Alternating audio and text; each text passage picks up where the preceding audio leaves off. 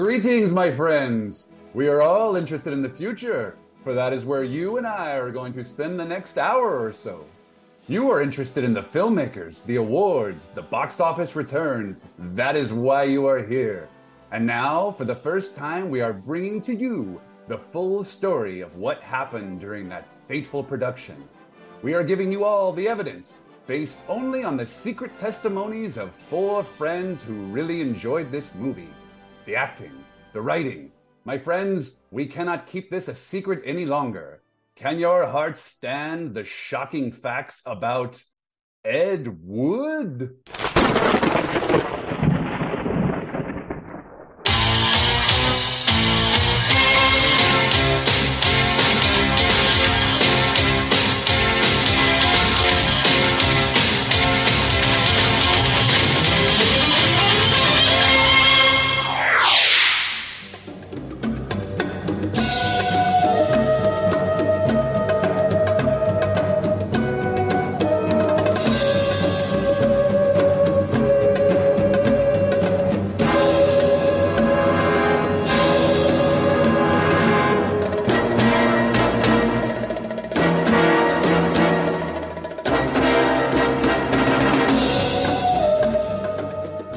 Welcome to Out of Touchstone. I'm your host, Mike DeKalb, and we've got a special episode for you today because, quite frankly, we're going to be talking about a film that I believe is one of the best that Touchstone Pictures ever produced. And in order to give it the respect that it deserves, I brought in several of my closest friends, people I've known for years that love this movie, in order to have what I hope will be a very entertaining discussion. Of course, we have my regular co-host on the show, Chad Smart. How are you, Chad? I am good. I'm looking forward to this discussion. You know, we've been talking a little bit off air, and yeah, I think this is probably going to be either the most interesting and exciting conversation or the most confusing and overlapping conversation. So we'll see how it goes. Oh yeah, and that's up to me to keep it on the rails, basically. Yeah. So now we'll look at our guests. All four of us, we attended film school at Southern Illinois University in Carbondale, and we worked at the student-run TV station while we were there. And both of these guests have expressed interest in being on this particular episode. I feel like it was seemingly from the moment we started the podcast. First up, from Chicago, Illinois, we have Mike Meyer, an independent filmmaker himself. Welcome to the show, Mike. How are you doing? I'm doing fantastic. I am mega stoked to be doing this. Chad, I am putting money on enlightening and confusing. I'll take the over-under on that one. Yeah, exactly. There you go. and then finally, all the way from Melbourne, Australia, we have Sean Reynolds. Sean's actually the one who introduced me to this film. How are you doing, Sean? Good day, mates. Yeah, good. I'm doing great. And I also think it's going to be a very both enlightening and confusing podcast for you guys. But yeah, I'm doing great, and I am like Mike's. I'm super stoked to be here. Nice to see your beautiful faces. None of you have aged a day in 20 years. And I just want to say real quick, Mike, based on your introduction, Sean is actually in the future from us right now. So that's he knows true. How this show is actually going to go. I always forget about that. He knows about future events. Yes, future events such as this podcast have already hit me in the future. But the funny part is, you know, I feel like this is the perfect group to discuss Ed Wood because we all acted in each other's films while we were in college. And it's we kind of formed our own troupe that was very similar to the one that Ed surrounded himself with. So we'll just jump right in. And like I said, we are going to look at one of the great movies from Touchstone Pictures. It was released on September 30th of 1994, and it's simply entitled Ed Wood. All right, everybody, let's finish this picture. Touchstone Pictures presents Johnny Depp, Martin Landau, Sarah Jessica Parker, Patricia Arquette, and Bill Murray in the true story. Give him a hand. Keep rolling. Of an unforgettable filmmaker. We're making another movie. I got the Church of Beverly Hills to put up the cash. How do you get all your friends to get baptized just so you can make a monster movie? And his legacy that will live forever. How do you burn this off? Shake his legs around. Looks like he's killing me. Oh! This is the one. I command you! This is the one I'll be remembered for. Ed Wood, a Tim Burton film. Really? Worst film you ever saw. Well, my next one will be better. Hello?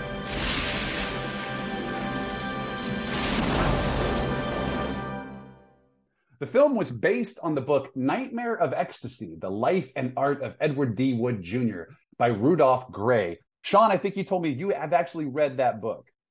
I have, yeah. I actually, I saw the movie in 94, and that kind of introduced me to Ed Wood. My dad had watched, I think, Plan 9 before, and then so I had a little context from him, but I loved the movie. I fell in love with the movie, so I sought out the book, and I read the book in 94, and I've read it a handful of times since then. And it seems like it was very true to life in the sense that what was depicted on the screen. Yeah, and I think we were talking before your podcast about some other movies that were based on kind of like biographical books and stuff, and how it didn't necessarily translate. But I would say that Nightmare of Ecstasy, the story, it's all done basically as a series of interviews with the people around Ed Wood, and it was written after his death and everything. But his wife was still around, and a lot of the people, Vampira was still alive. John Bunny Breckenridge was still alive. So a lot of these people were still alive at the time, and they were able to kind of paint this picture. And a lot of the stories that you see in the movie Ed Wood are exactly as the people kind of described them. Yeah, and I think the credit for that goes to the screenwriters who did the adaptation, and that was Scott Alexander and Larry Karaszewski, who have gone on to make a lot of the great biopics about offbeat characters and whatnot, but this was the first one that they had done. They were roommates at USC Film School. Their only prior work to this film was involved with the Problem Child cinematic universe, we'll call. The first Problem Child film debuted in 1990, and then the sequel was released in 1991. I totally forgot about this. I don't know if any of you guys remember. There was an animated series based on Problem Child, which came out in 1993. There was a second and final season that premiered just before the release of Ed Wood in September 94. Do you guys remember the animated series of Problem Child? I guess you don't listen to my other podcast where I'm rewatching every episode of that and commenting on it. Yes, it's childless problems. So rewatching, you watched it live, Chad? I had other things to do in college besides go to class. Okay. Well, Alexander and Karaszewski's script was set up at Columbia Pictures with Michael Lehman set to direct. Michael Lehman at that point had done two of my favorite movies, Heathers and Hudson Hawk. We got two new guests on this show tonight, mm-hmm. Chad. I want to believe that I'm not the only person that likes Hudson Hawk. One of my favorites. Yes. One of my absolute favorites. I love Heathers, so at least, you got one in each camp. Hudson Hawk is like a live-action Looney Tunes cartoon. I love it. Daniel Waters wrote that. He wrote Heathers. He would write Ford Fairlane. And I've seen both those films in the theater with the Q&A with Daniel Waters. God, I love those movies. And I forgot Michael Lehman had attended USC with Scott Alexander and Larry Karaszewski. So that kind of was the connection there. Denise DeNovi, who was one of the producers of Heathers, came on to produce Ed Wood with Tim Burton and the company that they had together. Michael Lehman would go on to drop out so that he could direct Airheads, but he stayed on as an executive producer. So now we need a director, enter Tim Burton, who was already producing the film. I think the legend goes that he wanted to make the film in black and white, but when Columbia Pictures rejected that idea, they put the film into turnaround and Disney picked it up.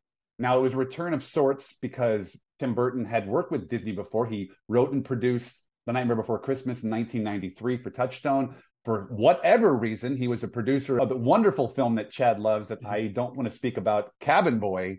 I mean, there you go. We got two people on the show. Yeah. You got any support for your love of Cabin Boy from Sean or Mike? Come on, Mike, Sean, back me up on this one. Cabin Boy is not a terrible film.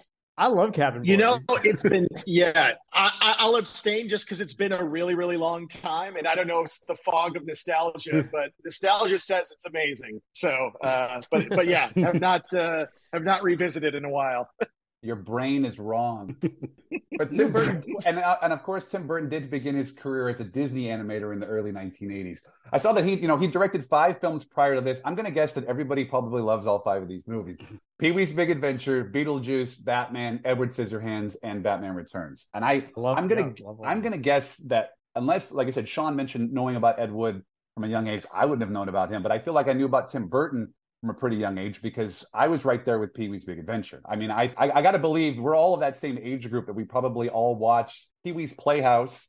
And then when the first movie came out, it didn't play in the theater near me. I had to wait and run it out and get it on VHS, but I'm sure you guys have probably all seen this, Chad. Yeah, I'd say when I bought my first VCR, the store that I bought it from had a video club, and you got one free rental a month. My first rental was Pee Wee's Big Adventure. Excellent. Yeah, we actually had a nice beta tape player, and one of the first movies we got was Pee Wee's Big Adventure. I'll defer to you, Mike. Your first memory of Tim Burton, was it Pee Wee as well? I think going back, definitely Pee Wee's Big Adventure. Definitely like early memories of the Breakfast Machine and all that really good stuff. Yeah, I think Sean, I know you came with me. Chad, were you with us when we went to the to LACMA to go see Pee Wee's Big Adventure on the big screen with the Goonies as a double feature of movies from 1985? Yeah, it was the three of us. Yeah, I remember. Yeah, it was great. That's so funny. All right. Well, playing the title character of Ed Wood is the great Johnny Depp. You know, at this point, his career had gone back 10 years with a very memorable debut in 1984. I'm sure you guys all know what that movie was. Nightmare on Elm Street. Yeah. I mean, I'm trying to get my wife to watch that movie, and I'm like, it's not that bad. It isn't that bad. You got to watch it just for Johnny Depp and his demise. He quickly followed that up with a 1985 sex comedy called Private Resort. And when I first got a VHS player, my parents were recording movies off of HBO and Showtime all the time. And that's one of the ones that we had in our Scotch VHS blank tape library of films, Private Resort with Johnny Depp and Rob Morrow and Hector Elizondo. Has anybody else seen that one? I've seen the VHS. No, but my brain... yeah, my brain is sketching the VHS cover and what it might look like. Definitely from the Blockbuster wild comedies section. I'm sure there was some body parts or some exposed legs or just something. Oh my, I can just picture it. Yeah.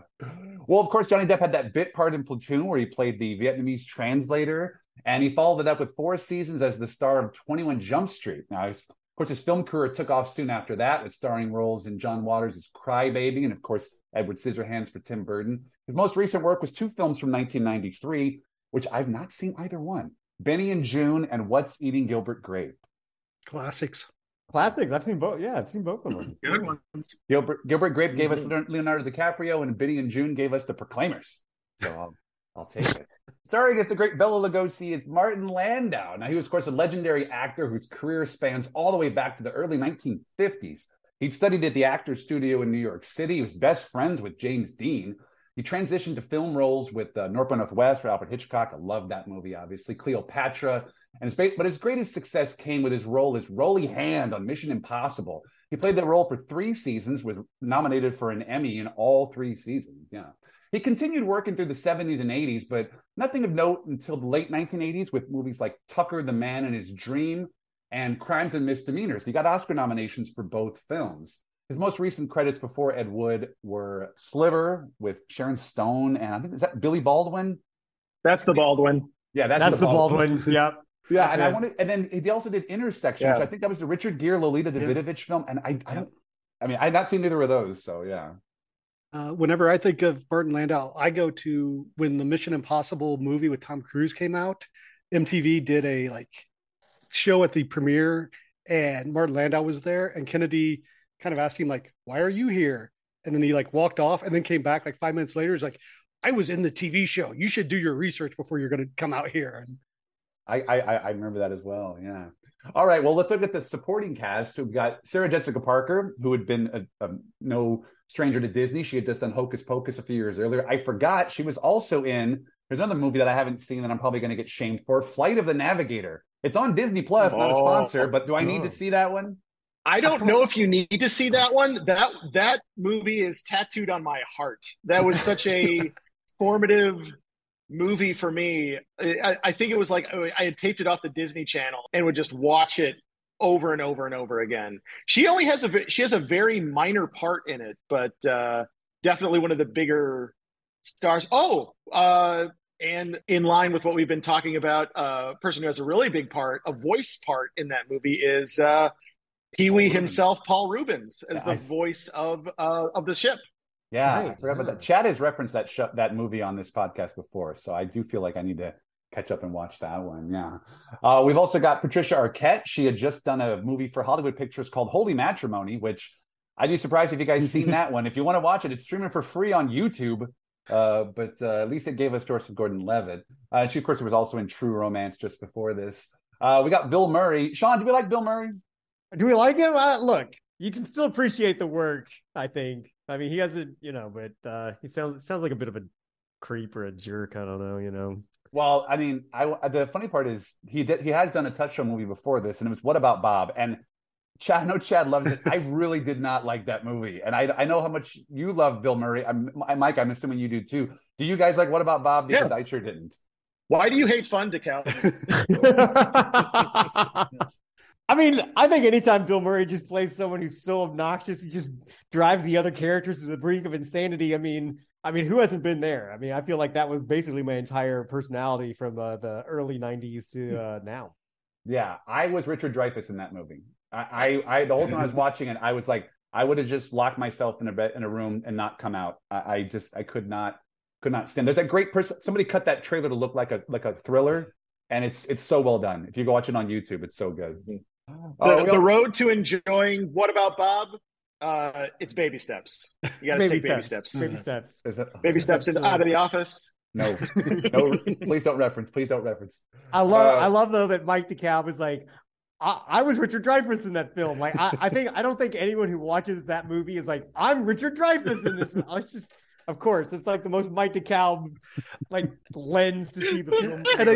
And I think this describes the Mike Sean relationship that we had through college. Yeah, that's what it was. Yeah. Sean didn't annoy me though. I stole Mike's family away from him. You know, inserted myself into all of his awards. Yeah. Oh, DeKalb is all of our Richard Dreyfuss. It's just by a different movie. Oh, is that it? You're the shark. You're the shark from Jaws, Mike. Is that what it is? I'm the pile of mashed potatoes in Close Encounters. That's exactly how I would describe you, Mike. Yeah. Like, why are you... He's a human embodiment on the nose. Pile of mashed potatoes in Close Encounters. Yes. Oh my God. Who else is in the cast? Jeffrey Jones. He'd done Beetlejuice for Tim Burton. He'd done Ferris Bueller's Day Off. He also did a movie called Howard the Duck, which we're not going to talk about. We also have Lisa Marie, who was Tim Burton's girlfriend at the time. I looked; she didn't really have anything before this. Nothing of note. She'd just been doing some modeling. And then, of course, Juliet Landau. Now, the funny thing about it is when I saw this movie after I'd seen Buffy, so I knew who she was. You know, she's the daughter of Martin Landau. But then I've also, since as an adult, gone back and watched the old Mission Impossible series, and I know who Barbara Bain is. And so when I see her now and I'm watching this movie, I see Barbara Bain in her face more than I see Martin Landau. She really does look a lot like her mother. Well, good for her. Yes, dodged a bullet. Yeah, this is true. There's a lot of like really small and bit parts in this movie, and I know Mike, before we recorded, you were talking about going over some of the cameos. So I'll kind of rip through a few of these ones. The first one, Chad, tell me about William James Myers. You know, he is a classically trained Shakespearean actor. Got his start in the grandest stage of them all at WrestleMania 2, where he faced Randy the Macho Man Savage under his better-known name, George the Animal Steele. Yeah. And he was also a college professor, I believe, as rumor has it. So can't put anything by Chad. I was like, if I use the real name, maybe I can slide it under him and say who. I looked it up right before the show because I wanted to see how long his wrestling career lasted and if he was still wrestling at this time. The funny part, if you look at his actor filmography, he's in Ruthless People. Apparently, they're watching a wrestling match, and he's one of the wrestlers in the movie. So this is not his first Touchstone movie. I thought that was kind of bizarre. Vincent D'Onofrio also returns to Touchstone. He, of course, played Thor in Adventures in Babysitting, the mechanic. I forgot about that. Chad loves his character actors. Mike Starr is one of those guys. It was funny when I was looking through his career. He plays George Weiss in the movie who produces Glenn or Glenda. And it was like, wow, he was in Offbeat. He was in New York Stories. He was in Billy Bathgate. Or he was also in Cabin Boy. And so I was like, okay, he's one of those faces. And he really was very prolific when it comes to Touchstone Pictures. Rance Howard, Ron Howard's father, he has a cameo in this film. Mm-hmm. He was just in Terminal Velocity, the movie we talked about in our last episode for Hollywood Pictures. And as soon as I saw him, I was like, that's the guy that's going to produce Bride of the Monster for Ed Wood. And I, like an idiot, I look up after the fact that you're like, oh, that's Ron Howard's dad. It was a legendary actor, yeah. A funny thing about that is, so he plays the old cowboy or the old meatpacking guy, Old Man McCoy, in the movie. Yeah, and his son, the guy's like, he's a good boy. He's a little slow, but a good boy. His son, who you see later saying, you need to stay away from the old Willow's place, That is Bill Cusack, brother of John and Joan. Oh, wow. I thought I saw him in like Cusack. Saw Cusack in the credits. I didn't realize it was all connected. This is why we brought you on, Mike. This is why we have you here. And then I'll defer to Mike or Sean on this one, but there's a lot of little cameos from different people that were in Ed's real life. Yeah. So Ed Wood is, the movie does have a lot of familiar faces from Ed's career. And like including Conrad Brooks, who played a cop. He's the bartender in the scene with Orson Welles. Yeah, he kind of made a weird cottage industry of like appearing in any low budget movie that would have him until his death in 2017. He's got like 100 credits. Gregory Walcott, who plays Jeff, the star of Plan 9, is in the scene. It's the second Bride of the Atom fundraising scene. Who says? I was like, who does a Vampira play? He's actually one of the better. I think he's one of the better actors in Ed's stable. Before I forget, there was one other cameo in that scene with Gregory Walcott, and that is writers Scott Alexander and Larry Karaszewski. They both are wearing tuxedos. They're part of Vampira's entourage. I had to go back and watch that again. And having met both of them before, I recognized them instantly for sure. Yeah. Okay. I will say, if you people are on a podcast platform, if you see Larry Karaszewski's name as a guest on any podcast, please check it out. That guy has a cinema galaxy brain, and like you will learn quite a bit from him. He's a Northwest Indiana guy. He is. That's right. Oh. Yeah. And I did recently find out that he's actually he's on the restoration board at the Academy of Motion Picture Arts and Sciences. Like he's intimately involved. Well, this part of the show, normally, this is where we Chad and I always joke that we're not critics. We don't do like full on reviews, but we like to post questions to each other to talk about what we thought of the film. And so I'm going to just go around the room with smaller questions, brief questions. I know that you guys love this movie and we can kind of talk at length about it. The first question I have, which is kind of what the movie was known for at the time, was how amazing is Martin Landau? I thought he absolutely disappeared into the role, and it's especially prevalent when you watch the real Bela Lugosi in those Ed Wood movies, that he looks exactly the same. So, Chad, first, how amazing was Martin Landau? Not very. No. No, but Martin Landau, you know, like we kind of hinted and talked about earlier, I wasn't familiar with him prior to Ed Wood, because I couldn't tell you anything that he had done previously, but he embodied that character, or, you know, that living person, if you will. And I think the Oscar award that he got for Best Supporting Actor, you know, was well earned. And even though Sam Jackson might disagree, but no, he was really good. And I think you needed a star of, I don't want to say that magnitude, but that heft of what he brought to the character to really ground the Ed Wood movie. The irony being that Bela Lugosi had to be the star in Ed Wood's movies to help them get financing as well. Mike Meyer, tell me about Martin Landau. How incredible was he? I mean, it's amazing. Like it's absolutely transformative. And I like watching interviews with him talking about the role as himself, you just see the degree to which he just sunk into it. And it's interesting, you know, watching interviews from back then, not just Martin Landau, but his buddy and Oscar, Rick Baker, who developed his makeup. And Rick Baker would also, he'd talk about like, well, Martin physically isn't perfect to play Bela because he has like a much longer face. And, you know, Bela, you know, has a very round face. And because it is a character created not out of whole cloth, but definitely, you know, tailored toward the movie. And yeah, I mean, just in a movie full of what are kind of just fairy tale characters, like everyone plays their role, not entirely superficially, but definitely at a level that's just about like, you know, nothing gets in the way of like Ed's boundless optimism. And here's this guy who he's got mileage, you know, and you can feel it, and you can, you know, and when he has optimism, you can feel it like creeping up through the cave, you know, and the accent as well. I guess he went through some pretty extensive Hungarian dialect training with, I believe, someone he worked with on Space 1999. I read that he Peter Medak, the director, he talked to him after the fact, and I think Peter Medak said, "You did it great. You, what did he say? You weren't doing an accent. You were doing a character trying to do an accent or something like that." Yeah, like it was. You didn't sound Hungarian. You sounded like a Hungarian trying not to do a Hungarian accent. Yeah, which I think is really important to Bella's character, because the accent was an albatross for him. It followed him around everywhere. It prevented him from getting roles.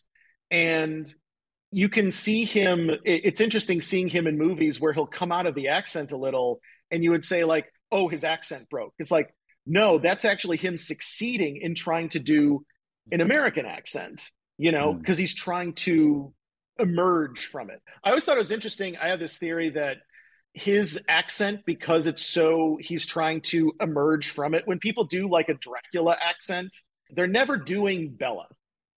They're doing the Count from Sesame Street because it's a way more like in the sort of like zeitgeist. It's a thing that people our age especially are more familiar with.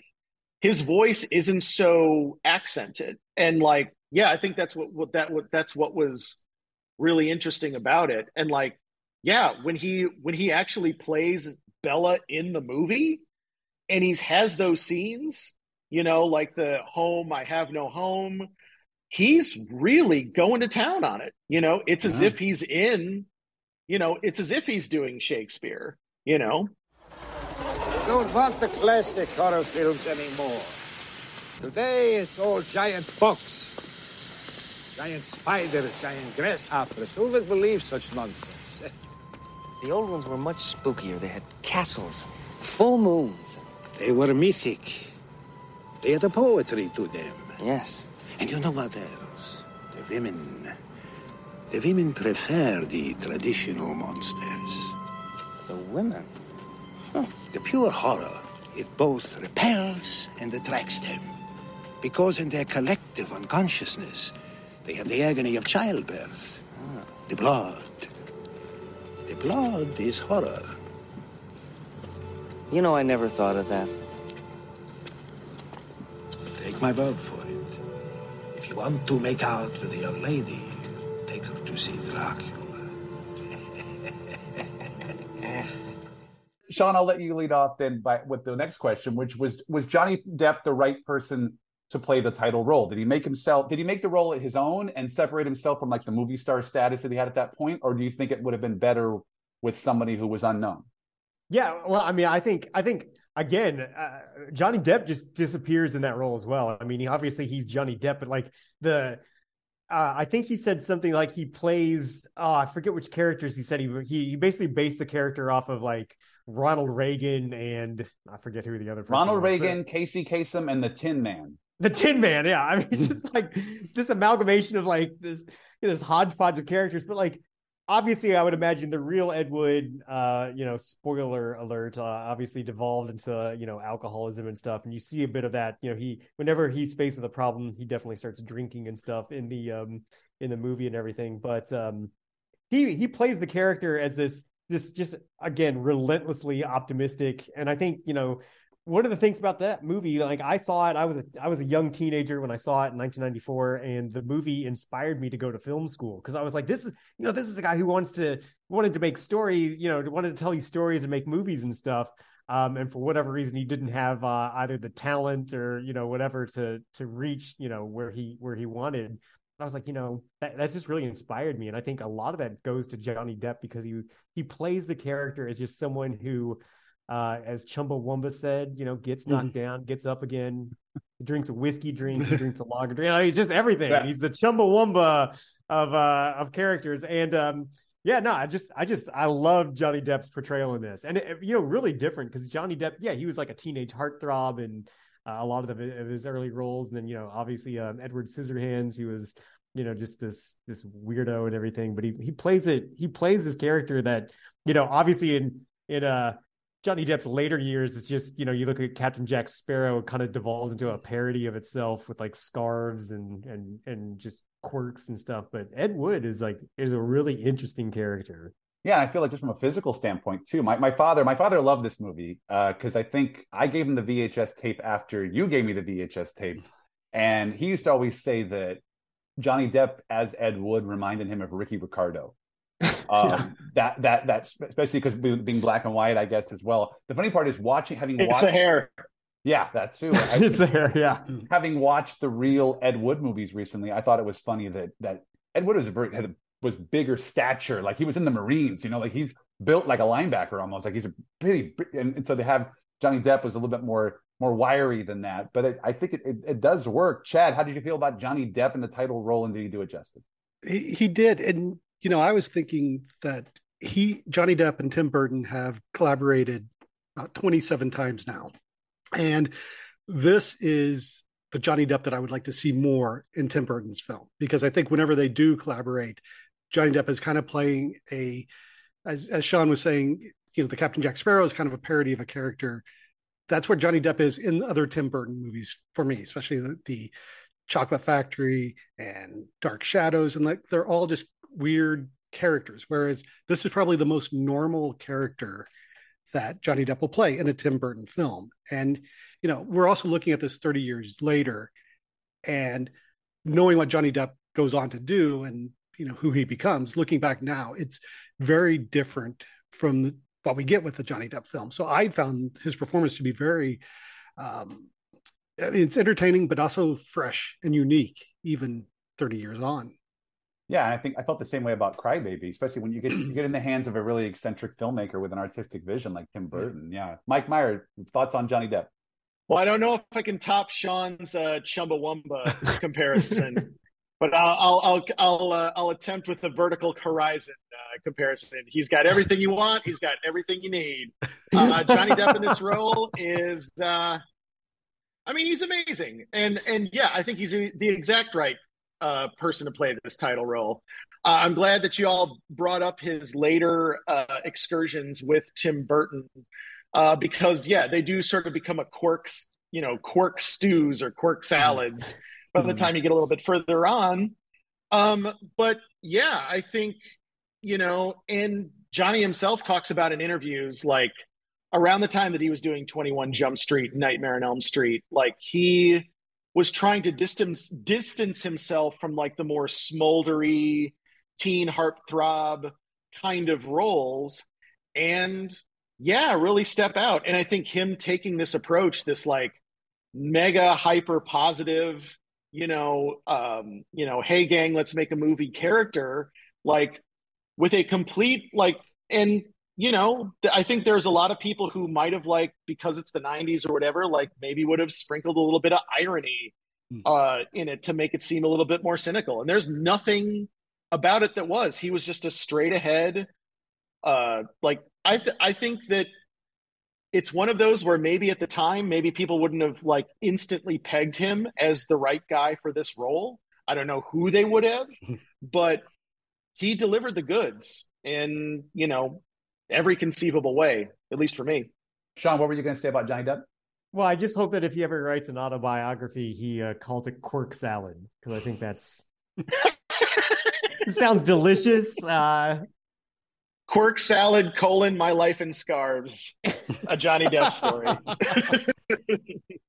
Well, we know Johnny Depp and Martin Landau are both great. We know Bill Murray is always great. Who else stood out in the supporting cast to you guys? Mike, we'll start with you.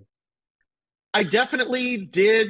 I like Jeffrey Jones as Criswell, kind of playing him more toward like a standard, like, there's a world where you could have played Criswell closer to Ed, I guess, where because his energy is his real energy versus Jeffrey Jones's energy is a lot higher. It's a lot more showman-y. Whereas it's like, this is the guy, he's been around. He's been around the block. He knows the deal. He's, dyed in the wool kind of huckster. Lisa Marie, I don't know if that's just her or if that's the character, but I thought that was, knowing what little I know about Mila Nurmi, Vampira, like she, she was sort of this mysterious, and like she did put on the persona as she went out because she also had not a past that she was trying to escape or anything, but she was, you know, someone who fled like a conservative, what was it, a Finnish religious household, and she was trying to build up an image. And she was really protective of that. And being that kind of like breathy, smoldery thing, like I thought that worked really, really well. Yeah. Chad, anybody stand out for the supporting cast for you? I'm going to go with Sarah Jessica Parker, just because I thought she played the, you know, girlfriend who kind of gets pushed to the side when another female with money comes along. This is unbelievable. I mean, I would have bet $1 million that Ed wouldn't finish this picture. Yeah, well, it ain't finished yet, kid. Anything can happen. Stay out of scratching distance. Oh, Poodle, you made it. I wasn't sure you got my message. Well, of course I made it. Today's the file clerk's big scene. That's right. See, the usual gang of misfits and dope addicts are here. Janet, I want you straight... Say, who's a lug? I want you staying away from the old Willow's place. Why, that's Tony McCoy. He will be portraying Lieutenant Dick Craig. Really? How much money did he put up? None. But his dad gave me $50,000. Wood Productions, the mark of quality. And the funny part is I just found out that Deborah Winger was supposed to play that part and turned it down. Wow. So interesting. I can only imagine what that would have been. Sean, who's your favorite member of the supporting cast outside of the obvious Bill Murray? Yeah, well, I mean, I think they all do a great job. Honestly, I think George the Animal Steele as Tor Johnson is just incredible. Like he's great. Like from the moment he's on there, you know, and they're watching him, you know, during wrestling, and then when Edward goes in and starts talking to him, you know, as he's getting a massage and telling him he wants to make this movie with him, and he's pitch perfect. He embodies Tor Johnson. Like he's really incredible. He does a great job with it. And he's responsible for one of the sly Disney references in the film. When Ed does go backstage to talk to him and he says, "I make movies," Sean, in your best George the Animal Steele as Tor Johnson accent, how does he respond to Ed? Like the Mickey Mouse? Like the Mickey Mouse. Yeah, something like that. Yeah, it's so good. Yeah. Oh, real quick, can I make another note of Mike's, like, we talked about Mike Starr earlier, and I just love when he shows up in movies, specifically, like, he's, you know, mostly known for Goodfellas, like, he's known as, like, and, you know, being of that ilk, and I love when he shows up in where you've taken that character from that world and just pasted him in a world in which he doesn't belong. like, whether it's Dumb and Dumber... or this, like, I think he plays an amazing, like, old school cigar chomping Poverty Row studio owner. You know, I think you couldn't have cast him better. Yeah, I mean, he's really, like I said, if you haven't seen Billy Bathgate, which was another Touchstone picture, I love that movie, and he's really good in that. He's got a small role in that as well. But all right, the last thing I want to ask about, just in general, we talk about the acting. We always try to talk about the script and the direction in that sense. And I was going to say, do you think that Tim Burton, as well as Scott Alexander and Larry Karaszewski, did they give Ed Wood and his collaborators the proper treatment? Sean, you mentioned earlier about how the fact that a lot of these people were outcast in the industry, but yet were presented with an image that it must have been really fun to work on these movies, even if the work was exhausting. Like I said, did the filmmakers behind the camera also treat the characters with the respect you were hoping? Yeah, I think so. I think really when you watch Ed Wood, you know, it was it really laid the blueprint for a lot of the kind of biopics that kind of came out post Ed Wood. Like you said, I mean, the writers obviously have worked on a lot of other biopics, you know, but I think, you know, the characters, they're kind of presented as, I mean, it's a hilarious movie because it's so absurd, and like the characters, like I said, there's a bit of hyper realism to each of the characters. But I think they're never played for like, look how stupid these people were to try to make these, you know, terrible films and everything.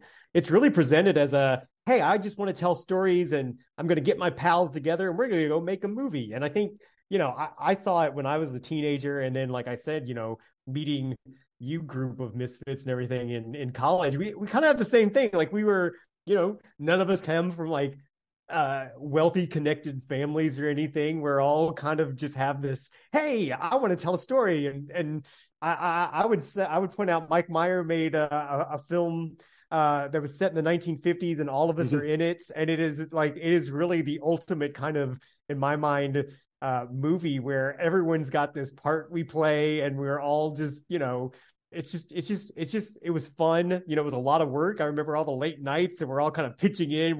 We're all carrying equipment. We're all lighting things and then we're jumping into act. And, you know, and I think that Ed Wood, I think he probably had a very similar thing. And I think when you read the book Nightmare of Ecstasy, a lot of people, they do always say that Ed Wood, he always wanted to tell these stories and make these things, and maybe he didn't have the talent, but he had the optimism. And I think there's probably a lot of that. You know, you see that and you're like, it's inspirational. So I think, yeah, the movie does a great job of not making fun of these people, but really celebrating them. Yeah, and that seemed to be the basis of it. It seemed like Alexander and Karaszewski kind of had that in mind. Chad, do you have what are your thoughts on the script? I know sometimes you can be critical of some of the things you watch in their scripts, but no, the script. I want to touch on Sean's comment about Meyer's film that we were all in. I believe that was also shot without permits. Everything we did was without permits. But no, I thought the script was really well done.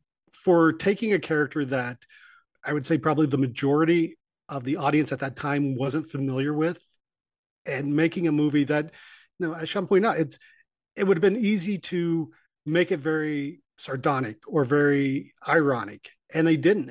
It played it straight, and it just said, like, look, here's this group of people who got together and made movies, and this is what they went through. And I think by playing it that way, it makes it, you know, a lot better than had they tried to be like, wink, wink, nudge, nudge, look at how crazy this group of, you know, people are. So I mean, watching it again, I'm going to bring up real quick, because I don't know if you're going to talk about it, but just, I think from the writing to the production, the cinematography and the sets are incredible. And so I think this movie, you know, I don't think anyone but these writers and director could have pulled this movie off the way it was. Yeah, that's a good point. Mike, I'll give you the last word. Do you agree with on that thought about Tim Burton's involvement as well as Scott Alexander and Larry Karaszewski's script? Oh, 5,000%. Real quick, I really appreciate you guys bringing up Soul, the movie we all made in school. It gave me a lift in the heart. And if there's any parallel to Ed Wood, I remember one night we were all over at my apartment and we were filming Sean over and over again, working this adding machine. And there was this light overhead that had this really cool starburst pattern. And it was doing this because it was folded up in a way that it was not supposed to be folded up. And in doing so, a white hot drip of aluminum hit the desk right next to DeKalb's hand, almost giving him a scar for life. And so we're all just sort of like, we're a little bit of Criswell, we're a little bit of Ed, we're a little bit of that. In that regard, Mike, in that moment, you are our Tor Johnson. I'm Richard Dreyfuss, and I'm Tor Johnson. We're keeping score at home. Yes, I'll never forget when when I got liquid hot magma nearly dripped onto me. You almost lost your thumb. Yeah. Well, yeah. But the funny part is, what I love about your movie Sold is that I'm pretty sure it gave all three of us, on four if you count you, IMDb pages. Yes. Yeah. Whenever it actually went out to festivals, and whenever it was 2002-03, it was really hard to get on there. So I was glad to be the person to make that possible in my own little way. But yeah, I mean, did they do him the proper treatment? I think, you know, absolutely. I think, you know, it's one of those, and I think Sean and I might get into, like, was it an accurate treatment? Probably not, but there's enough in the story where you could have, you know, like Chad said, leaned a certain way to make it a little bit more cynical, make it a little bit more sardonic, and maybe make it something like where it's still about the wacky experience making movies, but it's more like, you know, maybe more something like Living in Oblivion versus like what it was. But, and what I, you know, and I'm dealing with this in a movie I'm working on currently, where it's like, yeah, you know, if you're dealing with a group of people that isn't normally seen or represented in film, you know, you could go and talk about all the highs and the lows and maybe dwell in the lows if they seem interesting. But ultimately, like, no, he did a great thing by saying, like, yeah, man, it isn't all about Hollywood and stars and unlimited budgets and everything else. And, you know, your celebration for making a good thing is, you know, being famous and rich and, you know, lauded as an artist. It's just like, nah, man, sometimes it's about just coming together and making a thing with people that you love hanging out with. And ever since I saw this movie for the first time, like, it did set me on a path to seek out more movies like this, to see if there were more people who had these experiences. And because of that, like, I feel like my film going experience has been a lot richer because of that, because I found, like, by watching this movie, I'm like, oh, sometimes it's like this, you know, because at the end, Ed didn't, like, set the world on fire. He made a movie that got him labeled the worst director of all time, but that dude won. He won in every way that was meaningful to him. And yeah, in that regard, hell yeah, they won.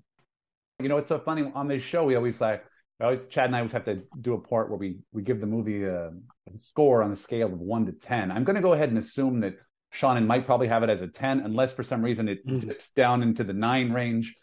I kind of waver back and forth between a 9 and a 10, just because watching it again, it was a little bit different than I was expecting, but I have to kind of push it up to a 10 now that I'm talking to you. Chad, do you want to make it unanimous, or do you want to be the Russian judge at the on the Olympics here?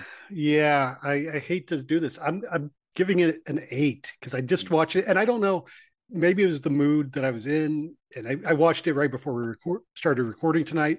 I felt it dragged a bit in the last half hour, and but again, I love the cinematography of this film, which I don't think I'd really ever paid attention to before. And my big question is, I want to know who has the tombstone nameplates at the beginning of the film when the camera is tracking, because those were not at the LACMA Tim Burton display. I want to know, hopefully somebody saved those and they are in the crate or vault somewhere that they can be put on display later on. But yeah, I you know, obviously this is not a bad film. I guess I don't have the connection to it that the three of you have.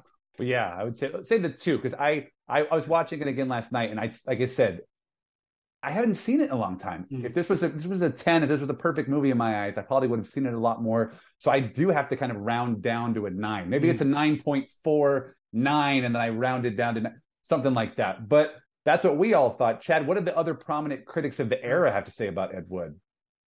All right. You're not going to be surprised by any of this, other than I'll say the hardest part was in this first review, which I pulled from Roger Ebert, as I like to do. His review did not really leave a lot of soundbite clips. So this is the best that I could pull out.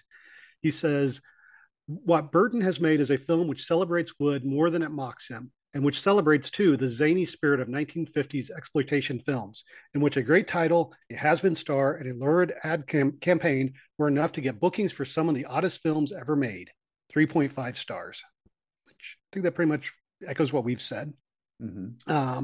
Owen Gleiberman in Entertainment Weekly said, Tim Burton seems to have found his way to the primal essence of movie making, the pure, simple desire to create illusion. Since Ed Wood had no talent, that desire came through in every desperate see-through detail of his movies. And it comes through in Ed Wood, a comedy of the ridiculous in which the ridiculous turns unexpectedly sublime." He gave it an A. Wow. Gleiberman always really hard on the movies. I'm surprised. Get an A out of him. Yeah. Given his hate for the Coen brothers, I'm surprised at that. And his hate of Pretty Woman when it came out. So yeah, someone has to be that guy. Well, from a trivia standpoint, we usually would have bring up some minutia from the film, but for the fact that we have these guests who really love the movie, I thought we could kind of use it as an example to maybe just bring up Ed Wood as a filmmaker himself. I mean, one of the interesting discussions that we had on our email thread before we started was the idea of trans rights in Glenn or Glenda, which I watched a movie today for the first time. I think, Chad, you told me it plays like a documentary, more or less, like it's an educational film, and it was pretty interesting. It's definitely a product of its era, but I think Mike, you mentioned earlier about the idea of is he the worst director of all time? I mean, he did have a lengthy career. He could, I mean, we've seen, there has to be people who've been much worse. I mean, where do we come down as Ed Wood as a filmmaker in his entire oeuvre? Well, but by no stretch is he the worst director of all time, right? He kind of exists as this avatar for all the bad directors who existed at his when he was working, because he wasn't the only guy making movies this way. You know, he definitely had things that colored his movies and made them his own. You know, specifically his super purple dialogue, you know, his Angora stuff. But in terms of making movies, let's say in sort of a shabby, careless way, you know, that aspect of his filmmaking, he is in no way unique. And so he got the title Worst Director of All Time by the Medved brothers in 1980. So 1980, this is not even considering home video. And I would venture, as close to a fact as you can, there were way worse movies made than Plan 9 from Outer Space that went direct to video. And especially now where you get into YouTube filmmaking and mega zero budget filmmaking, you know what? Say what you will about Plan 9. Everything's in focus. Everything's exposed well. Everything. There's a lot of quality control. In the movie, they made it seem there's half a dozen people working on this movies. But then you look at the credit lists of these films and you're like, no, this was a skeleton crew, but there's a good chunk of professionals working on here. Well, that's the one thing though. I think I mentioned before, when I watched Bride of the Monster, I could not get over the fact that it just didn't really cut together very well. Almost every shot, the actor would be in a different position when it cut to the close up, and when it the eye lines didn't match. It just looked like they just cobbled it together as best they could. But I can understand if you're on the cheap and you got to get going, it's we don't have time. We don't have enough film to be able to shoot multiple takes probably. And they didn't. Maybe it's the skeleton crew probably didn't have a someone doing continuity or a script supervisor maybe. Well, and to that point, Ed did not possess the skills and the attention to detail to really make a solid movie or a good representation of the things he wanted to say. But he had things he wanted to say. And what he wanted to say was interesting. And when you take it to, I guess, the opposite side of the spectrum, where you're I'm going to go see a movie that is very adequately made. Everyone has committed themselves adequately. Things do cut together. Eye lines are perfect. Everything just sort of comes together and it just sort of sits there artistically, which is the better movie. To me, sometimes when you talk about a lot of those details, it's of course they're important. But when you're talking about them in lieu of an interesting time, you sound an 80-year-old guy talking about a basketball player because he's got good fundamentals. You know what I'm saying? It's not super exciting. It's of course it's, it's fine. It's great, but it doesn't really stir the blood. And Ed Wood stirs the blood. Glenn or Glenda is a great example. I think his legacy, Plan 9 kind of is what it is. And Glenn or Glenda is, I would say as a movie, is a bigger mess than Plan 9. But thematically, here's a person who is, in dealing with the sexual issues of right now, here's a 70-year-old movie with a guy who's wrestling with these things and the public's perception of him. And he's coming out and he's saying, hey, I'm a person. Can you treat me like a person? And not even challenging people. Here's the road to maybe how you gain a better understanding of who I am. And, I've read reviews of people who've seen Glenn or Glenda recently. And a lot of them are I just get whiplash because you have that, but then you also have and then his solutions at the end of the movie were just maybe you could project your identity onto someone else. And it's no, but it's also a guy who isn't, a mental health professional also barely a film director trying to tackle these things. Like, he's genuinely doing the best he can, and no one else is talking about this stuff. And that makes him a great director. But I'm also glad he did get the title, because of the worst director, because he's saddled with that, that's also what launched him into stardom long after his death. It's kind of a double-edged sword. Well, what's funny was, having watching this movie just now, I didn't really get an idea of why did Ed Wood become a filmmaker. Like, he was in the Marines. Unless he just had this story to tell. Sean, you're the one that read Nightmare of Ecstasy. Do you get an idea of why Ed Wood got into it, and where do you've seen some of his movies as well? Where have you come down on Ed Wood as a filmmaker himself? Yeah, no, I mean, I have to agree. He's definitely not the worst filmmaker. I mean, I would argue there's a lot of big budget filmmakers today that I think are worse. Like, some of the stories they're telling are awful. But reading the book, as a kid, I think his dad gave him like a Super 8 film camera. So he was like telling stories and everything as a kid. I think he went into, he went to go fight for the U.S. during World War II, because that was the thing you did. It was good versus evil type stuff. And then, I think he just wanted to tell stories. And when you look at Glenn or Glenda, like, I watched it after I saw Ed Wood. So it would have been like the mid 90s or whatever. I saw Glenn or Glenda, and it's not as hilarious as the movie Ed Wood kind of shows it. It does show some of the silliness and everything, and it is kind of played for laughs. Ed Wood is him dressed in the Angora sweaters and stuff. But at the same time, like, he surrounded himself with these people, and they all kind of accept him, and he accepts them, which is there's a lot of acceptance, I think, in the movie Ed Wood. And then with Glenn or Glenda, it's almost boring because it's so sincere in a lot of ways. I mean, then it's got some real madcap stuff with the devil and everything kind of dancing around, and Bela Lugosi, pour this drink, right? I mean, and that part is like hilarious. And I think that kind of speaks to like Ed, I think, saw Glenn or Glenda as perhaps his only chance to tell a story he wanted to tell. So he just went for it, and he kind of poured his heart out into it.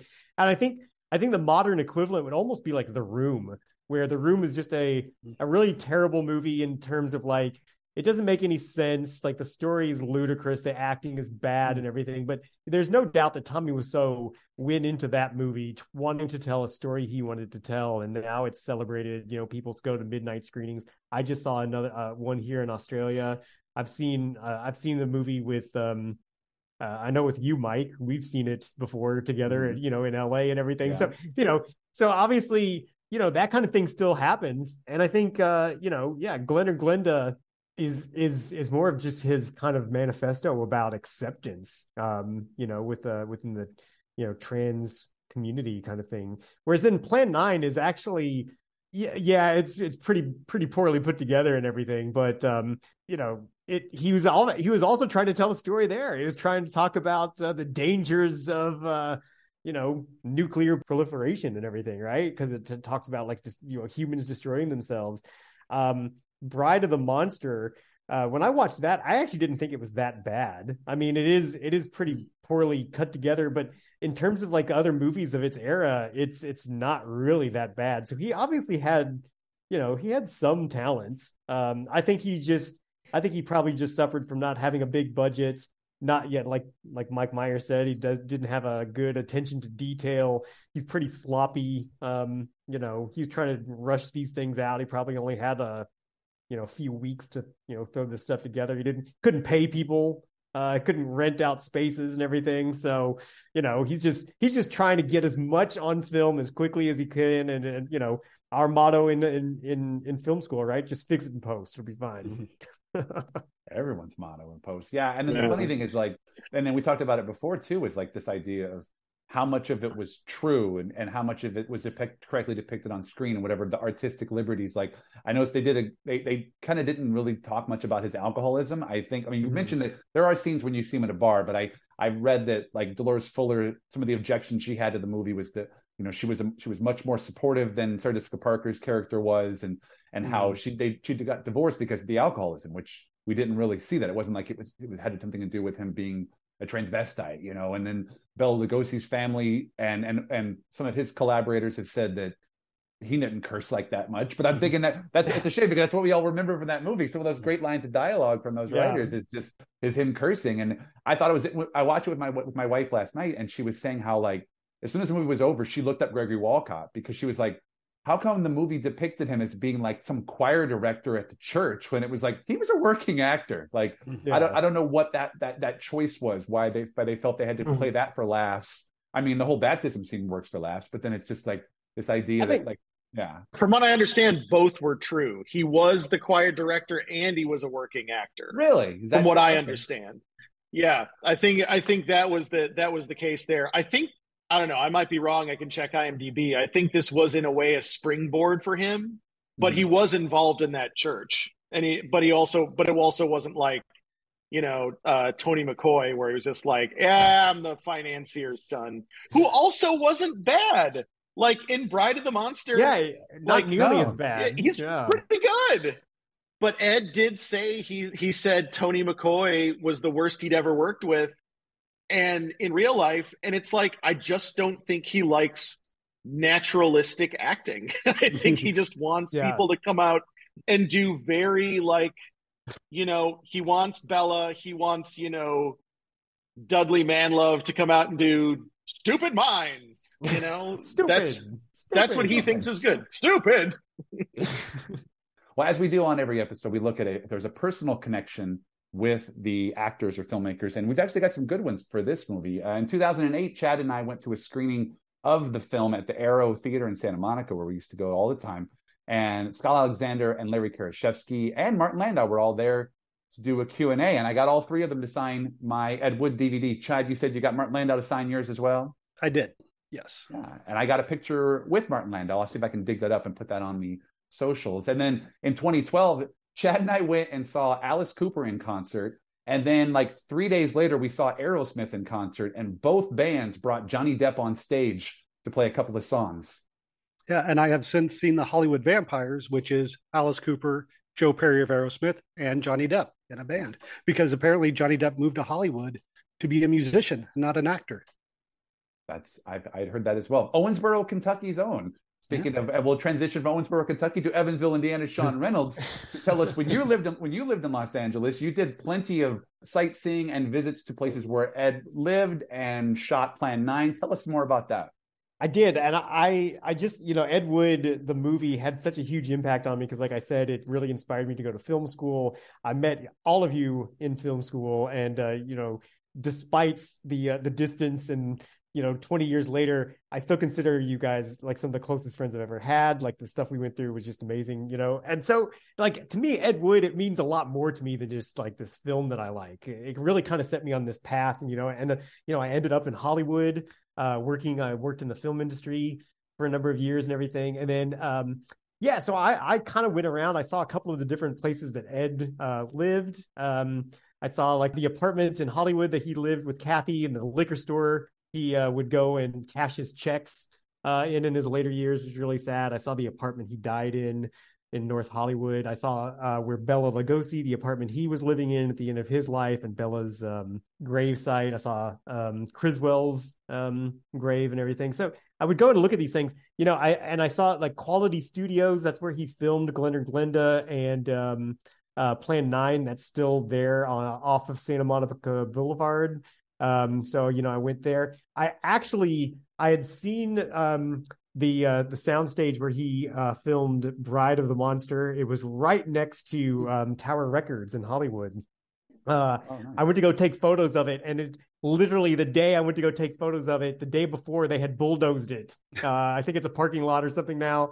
But, you know, I just loved it. And you know, I went to the church that, you know, they conned the Baptists into, you know, bankrolling Plan 9. I went out there, you know, I just loved it. And I kind of go into these places, just it gave me this sense of like, you know, there's a history, obviously, you know, there and everything. I saw like the office he had on Santa Monica Boulevard, right outside of Silver Lake and everything. So yeah, I just really loved Ed Wood, the movie. And then it really kind of got me into Ed Wood, the actual person, and all that kind of stuff. But, you know, again, to me, there's just so much more behind it than just, you know, the appreciation for his wanting to tell stories, you know, the cast of Ed Wood, all of their handprints and stuff are outside of the Vista Theater in Silver Lake and everything. I think they might have had the premiere there and everything. So, yeah, but, you know, to me, it was really about, it's this film that I had no desire to see it. My dad was like, oh, you should watch this. And I watched it, and it really just set me down this path. And I met these incredible people who, you know,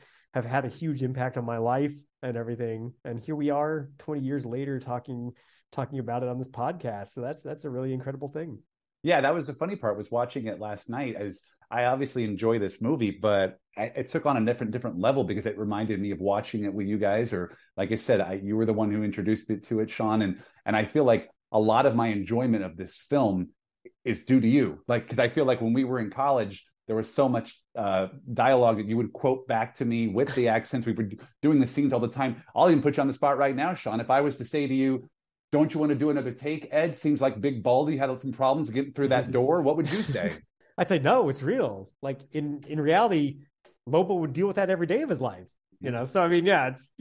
I watched it the other night just to kind of give me, and I've seen it so many times that I only kind of half watched it because I could almost quote the dialogue, or, you know, I know all the scenes beat for beat, but I even hear some of the dialogue I actually hear in your voice, Mike, the Cal, or, you know, I think of like, yeah, Mike Meyer. I remember us like quoting it all the time. Like, we just, you know, it becomes this hidden language, you know, the fabric of our friendship and our experiences, like making films as young people and everything. So yeah, it's just, I adore this film. It's always going to be an 11 out of 10 for me. You know what I mean? So I can't separate the actual movie from the impact it had on my life and that kind of thing. It's not a monster movie. It's a supernatural thriller.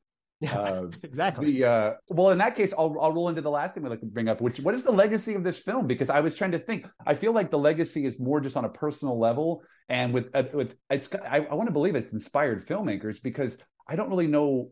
On the whole, we love this movie so much, and I wonder what it's like to the rest of the filmmaking community and whatnot. You know, did Ed Wood's career get a bump after this film? I think, Mike, you said that years later he wasn't considered the worst director anymore, perhaps, but I remember seeing those box sets of his films in the late 1990s after this movie had come out. And I, you know, the film, Tim Burton's film, just like Ed Wood himself, I feel has attained some cult status, but is it more popular among film students like us or those who admire Tim Burton's career? You know, I mean, we went to the LACMA exhibit about Tim Burton, and I was really, really disappointed that Ed Wood is sadly underrepresented at that exhibit. There was, I think there was, what was it, Chad? It was like some of the, maybe the makeup that Bella wore or something. There was nothing in Ed Wood. I went through that entire exhibit, and you're just like, okay, here's a bunch of Batman stuff, and here's a bunch of Sleepy Hollow stuff, and here's Edward Scissorhands, and then it was like, here's Ed Wood, and then here's Planet of the Apes, and it was like, oh, come on, give me a little bit more, you know? But I feel like there's definitely people who are ingrained in the film community seem to like it, because I mentioned that Chad and I saw it at the Arrow in Santa Monica and back in 2008. The Cinematheque, the Arrow is part of that. The Cinematheque screens it all the time. I think Larry Karaszewski does Q&As with other directors for their movies. And so as a result, they came to bringing him out to show Ed Wood. They just did it again last year. So, I mean, now that you guys obviously love the movie as much, Chad, do you think that what is the legacy of this movie? I think it definitely plays better to a wannabe filmmaker, though. Now I will, you know, kind of throw an asterisk in that. Does it play better to a filmmaker pre-2000? You know, now that we are in a digital age of filmmaking where everything is short, do the filmmakers of today look at it as antiquated, you know? But yeah, I think it's definitely at best a cult classic. I don't think it really has a lot of wide appeal. And I don't know if that's subject matter or just because it's not a scarf-wearing Johnny Depp. If he'd wore more scarves in this movie, maybe it'd do better. I think you're right, Chad. I think Hollywood loves movies about Hollywood, so that's probably why it plays so much in LA. It did. I remember I used to live in Portland. It played in Portland once, and I took a bunch of friends there, and they all just loved it. And I think it's kind of an undiscovered gem for people. I do also think, in terms of its legacy, like I think we talked about this briefly before, was that it does lay a lot of the groundwork for a lot of the biopics that came afterward. you know, you kind of see it. It's, I think if you watch it now, it's probably, I think, you know, Chad, you said, oh, I've dragged a little bit, but I think some of that might be because the formula that it laid the groundwork for has been like rehashed over and over again quite a bit. Mike, I'll give you the last words on the legacy of the Ed Wood. The final word. The final. Well, I mean, I don't think it's just filmmakers, and I don't think it's people surrounded by an industry. I think the legacy of this movie is, at least for me, and I'm not the only one, is it kind of dug this weird inroad to enjoying films that wasn't available to me before, that I actually didn't think about, that not everything comes via Hollywood, that, you know, there's just a straight up different way to enjoy films.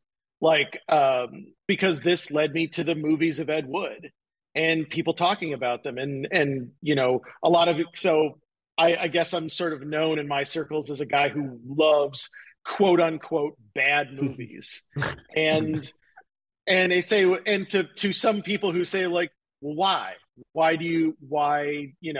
explain yourself.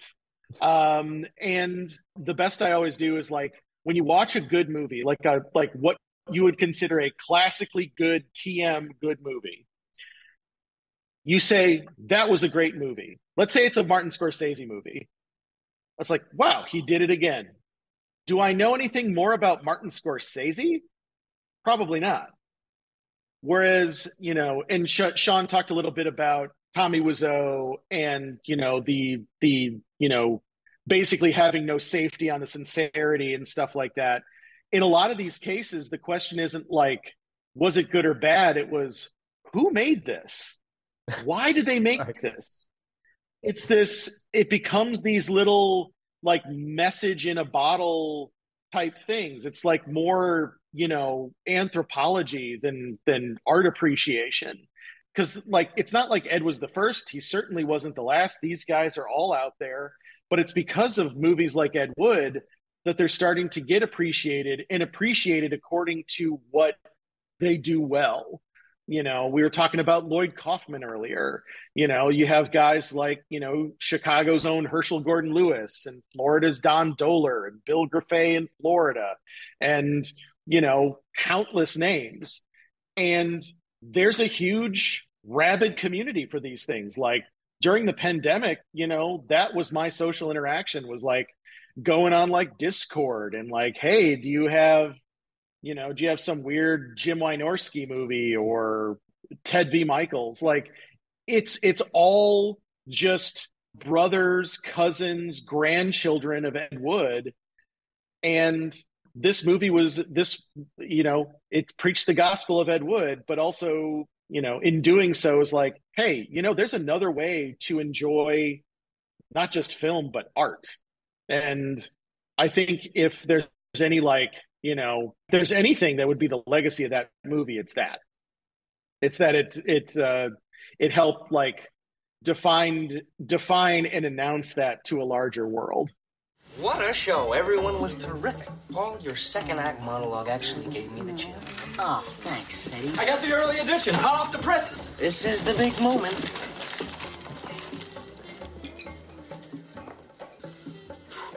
Oh, what does that old queen know? She didn't even show. Sent her copy boy to do the dirty work. Screw you, Miss Crowley. Do I really have a face like a horse? What does ostentatious mean? Hey, it's not that bad. You can't concentrate on the negative. Look, he's got some nice things to say here. The soldiers' costumes are very realistic. That's positive. Rave of the century. Well, I've seen a lot worse reviews. I've seen reviews where they didn't even mention the costumes. Like that last Francis the Mule picture. It got terrible notices. Huge hit. Lines around the block. That's right. Don't take it too seriously. We're all doing great work. Do you really think so? Absolutely. Normally, this is the part of the show where we would discuss the Hollywood pictures or Walt Disney pictures that were released around the same time. But because of the breadth of this discussion and that we had, we're just going to save those other two films for the next week's episode. And we're going to kind of dive into the box office returns for Ed Wood itself. It was released on September 30th of 1994, only on two screens, I believe just New York and Los Angeles. It finished 16th place with $71,000, which was an astronomical per-screen average, actually. The other films that opened against it were The River Wild, which finished in first place, Jason's Lyric, which finished in third place, and The Scout, which finished in eighth. The only Disney films that were on the chart were two of the films we talked about in the last episode. Quiz Show was in fifth place, and Terminal Velocity was in sixth. In its second week, Ed Wood expands to 600 screens, and it jumps up to ninth place. The new releases that week were The Specialist, the Sylvester Stallone, Sharon Stone action movie, that finished in first, and the comedy Only You, which finished in third place. Ed Wood then falls to 13th place and then 16th place in its final two weekends on the charts in October. The other new releases that came out around that same time would have been Pulp Fiction, Wes Craven's New Nightmare, Little Giants, Exit to Eden, and Love Affair. Unfortunately, Ed Wood drops off the box office charts after only 4 weeks on the charts. It grosses $5.9 million in its entire theatrical run. The budget was $18 million. So, I mean, very low budget, but it didn't quite make it back. I like to believe that it would have made it back on home video. Do you think this would have worked better had they released it instead of New York and Los Angeles first? If they would have done Alabama, Louisiana, and put it in the South and then went wider? Those repressed Okies go for that, man. Totally. Well, yeah. If you break down the box office, I was just going to point out that it seems like there's a lot of big star vehicles in the late summer and early fall. I think we talked about it on the last episode, Chad. You know, you got Meryl Streep, you got Sylvester Stallone, Jean-Claude Van Damme, Tom Hanks, Harrison Ford. And I wonder if this kind of got lost in the shuffle a little bit. And I mean, I also wonder, is this movie a drama or a comedy? Like, it gets awards consideration in some comedy categories, but I watched it last night and I wasn't really laughing. It was just put a smile on my face, but it had a lot of dramatic heft to it. It's a dramedy. That's too easy to say, right? Mike, do you think, did it have enough dramatic elements, Mike, or was it more of a comedy then? I mean, it's hard to say. Like, I would consider it a, you know, I could see where you could market it either way, but where it was easier maybe to market it as a comedy because it is so ridiculous in places. You know, it veers into places that a straight drama wouldn't, I guess.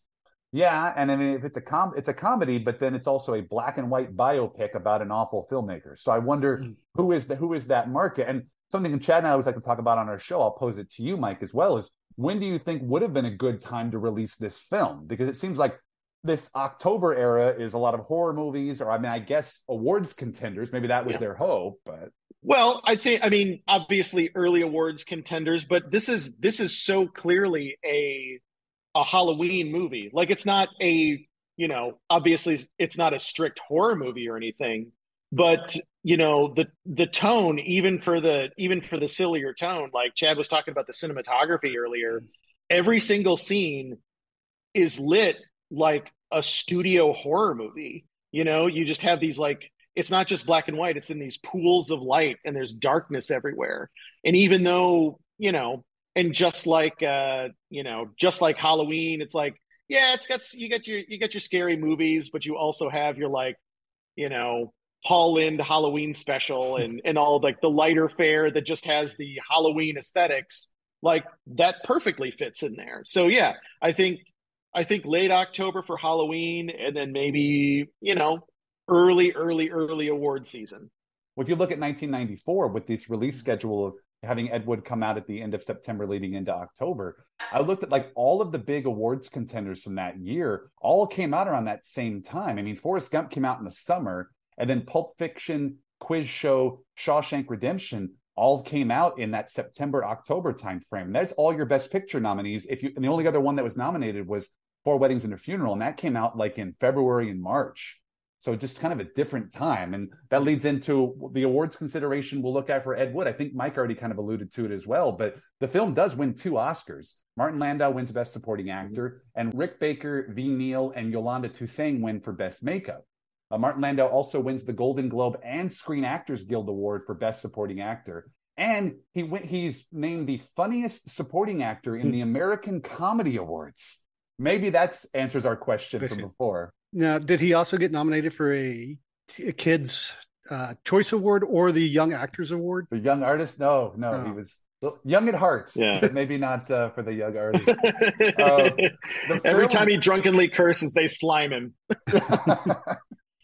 The film, Ed Wood, was nominated for the Palme d'Or at the Cannes Film Festival. It was named one of the top 10 films by the National Board of Review. It was nominated for the Golden Globe for Best Picture, Musical, or Comedy, lost to another Disney film, The Lion King.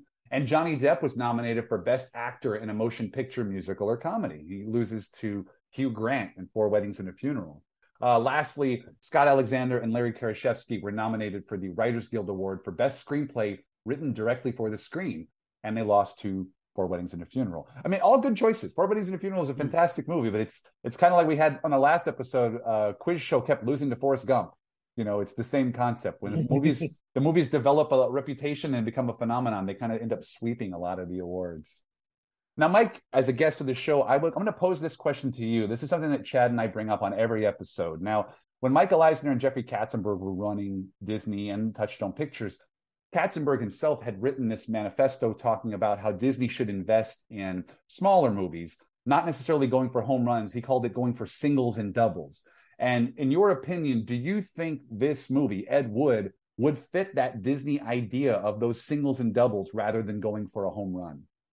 I think so. I think it's a, you know, I long for those days right now because not many people do go for the singles and doubles anymore. The sort of mid-budget, even genre leaning movie. I think this absolutely fits that category because, you know, sort of, as you said, like, who is the audience for this? It obviously has an audience for this, and it's a very vocal audience, but it's not like the tiny black and white movie about weird people who make movies. You know, it's, and, you know, bless them for that. I think it fits perfectly into that category. Yeah, it seems like a good reason to make a movie or to start at Touchstone Pictures if you're a Disney. You know, I mean, it only costs $18 million. It wins 2 Oscars, and it brings Johnny Depp to Disney. Chad, right? Would you agree that it's a good choice? Oh, yeah. And you look, you know, like we said earlier, Tim Burton was coming off of 5 successful films. So he had that track record. So you're working with a, you know, hot property director. Johnny Depp coming off of 21 Jump Street. Again, this maybe wasn't the role that those 21 Jump Street fans wanted to see him in, but you're getting to show that Johnny Depp is a talented actor. And like I said, 18 million, you know, that's nothing for a company like Disney, right? You would hope. You could only hope. And but the weird part is the movie's not streaming anywhere. You know, I always like to point out where people can watch this movie, and it's not. I mean, as I mentioned, I do own the film on DVD. I actually bought the first DVD release, the one that was recalled because it had some bonus features that were not legally cleared. I mean, there were copies going on eBay for $100. I think I got it for about 40 or $50, and I've held on to it for all that time. And now it's autographed by the writers and Martin Landau. So it is a bit of a collector's item. And I've since bought it on iTunes, so I have my own digital copy. If anyone's curious, as I did, the 3 Ed Wood films that are featured in the movie, Glenn or Glenda, Bride of the Monster, and Plan 9 from Outer Space, they're all streaming on Hoopla Digital, the service from the public library. The only thing that's weird, Glenn or Glenda and Bride of the Monster are only streaming in color on Hoopla. Plan 9 was black and white. I found a black and white one, but the other 2 ones you had to stream in color. Yeah. Yeah. I'll also say that Bride of the Monster is streaming on the Shout Factories app, but it's only the Mystery Science Theater 3000 version. So I wish I would have known. I would have totally watched that. Yeah. When I mentioned it to my wife, she was like, now you tell me. Now we can. I'll say this too. Also, because all of these movies, including a lot of Ed's other movies, have been in the public domain for years, you can kind of find them anywhere. You know, their uploads of way varying qualities are all up and down YouTube. So, you know, no need to subscribe to a service for this, for his oeuvre. Well, as we mentioned earlier, our next episode is going to be a little something special Chad and I have cooked up for you, because Ed Wood is the final Touchstone Pictures that was released that year in 1994. But Disney didn't stop. They made 5 more movies between Hollywood Pictures and Walt Disney Pictures. So we're going to do a special episode where we just kind of gloss over those movies and look at their releases, their box office, their awards consideration, and stuff like that. But what are those 5 movies? Well, you're just going to have to tune in next time to find out. This is Out of Touchstone. My name is Mike DeKalb. You can find me on Twitter at Mike DeKalb. I also run the Out of Touchstone Twitter and Instagram accounts at Out of Touchstone. You want to shoot me an email, it's outoftouchstone@gmail.com. My co-host, Chad Smart, you can find him on Twitter at Chad Smart. Sean, Mike, I'll give you guys a chance to plug your social media handles as well. Sean, we'll start with you. Yeah, well, I don't really have a very public one, although you can check out at Melbourne_ghost signs on Instagram if you are interested in Australian history. Otherwise, yeah, just a big fan of not just of Out of Touchstone in these movies, but I'm a big fan of yours, Mike and Chad. So thank you so much for having me on. Mike Meyer, give us a plug. All right. Well, you can find some films that I've made, including my feature film Heaven is Hell. It's going to be on Tubi soon, but for the time being, you can see it on YouTube. Heaven is Hell Movie is the channel name. I direct a web series called Days of the Living Dead. That's YouTube.com/Days of the Living Dead. Got a feature film, documentary film on the haunted attraction industry, called The Fright Stuff, coming soon. And if you want to see pictures of some productions as well as pictures of my adorable children, just go to at Meyer Film Inc. At Instagram. All right. Chad, we'll give you one last word before we say goodbye. You know, it's just been great having Mike and Sean on this show. We don't get to see each other that often or talk to each other as much as we probably could, given the fact that technology exists now. But I think this has been a great discussion of a good film. I think we should have done this when we reviewed Cabin Boy. Oh well, I'm always up for coming back if you need a little backup on the love for Cabin Boy, Chad. You just let me know. Oh God! Yeah. And I'll do a deep dive on Chris Elliott for you. Oh God! You know what? This is a one-off. We don't need to bring you guys back for either one of those. But sincerely, this does mean a lot to me. I'm so glad you guys could be here. And this is Out of Touchstone. And we're out of time. Music swells. Cut. Print. That's a wrap. You're out of touch. I'm out of time. Out of Touchstone is a Honey Nerds production. For more information, go to outoftouchstone.com. Be sure to follow at Out of Touchstone on Instagram and Twitter. And also, please like, subscribe, and leave a review on your favorite podcast app. Thank you for listening. So, you're cool, I'm cool, we're cool. Thank you. Good night. Pull the string! Pull the string!